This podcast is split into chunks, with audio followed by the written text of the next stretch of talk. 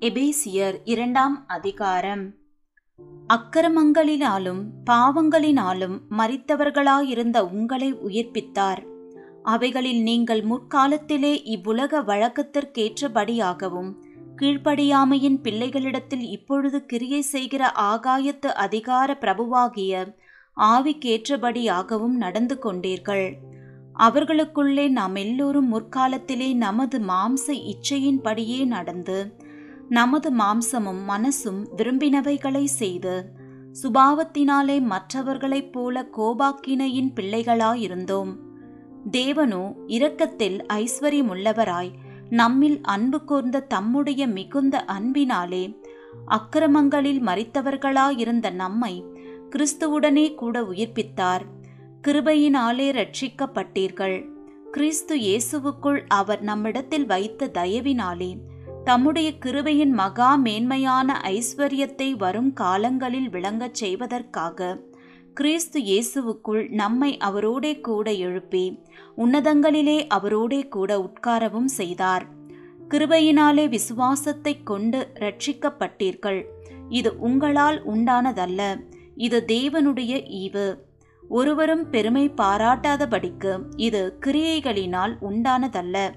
ஏனெனில் நற்கிரியைகளை செய்கிறதற்கு நாம் கிறிஸ்து இயேசுவுக்குள் சிருஷ்டிக்கப்பட்டு தேவனுடைய செய்கையாயிருக்கிறோம். அவைகளில் நாம் நடக்கும்படி அவர் முன்னதாக அவைகளை ஆயத்தம் பண்ணியிருக்கிறார்.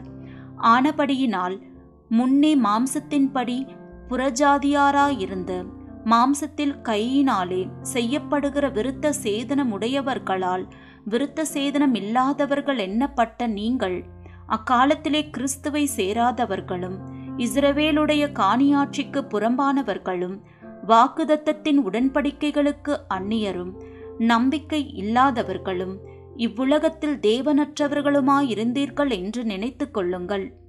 முன்னே தூரமாயிருந்த நீங்கள் இப்பொழுது கிறிஸ்து இயேசுவுக்குள் கிறிஸ்துவின் இரத்தத்தினாலே சமீபமானீர்கள்.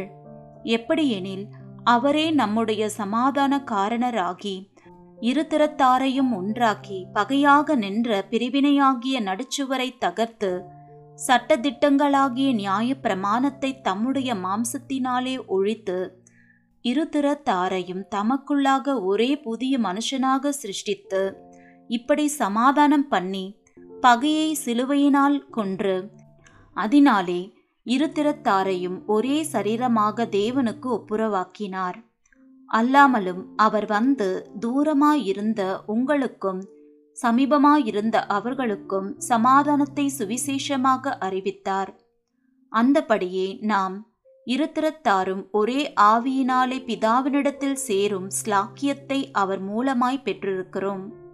ஆகையால் நீங்கள் இனி அந்நியரும் பரதேசிகளுமாய் இராமல் பரிசுத்தவான்களோடே ஒரே நகரத்தாரும் தேவனுடைய வீட்டாருமாயிருந்து அப்போஸ்தலர் தீர்க்கதரிசிகள் என்பவர்களுடைய அஸ்திபாரத்தின் மேல் கட்டப்பட்டவர்களாயும் இருக்கிறீர்கள்.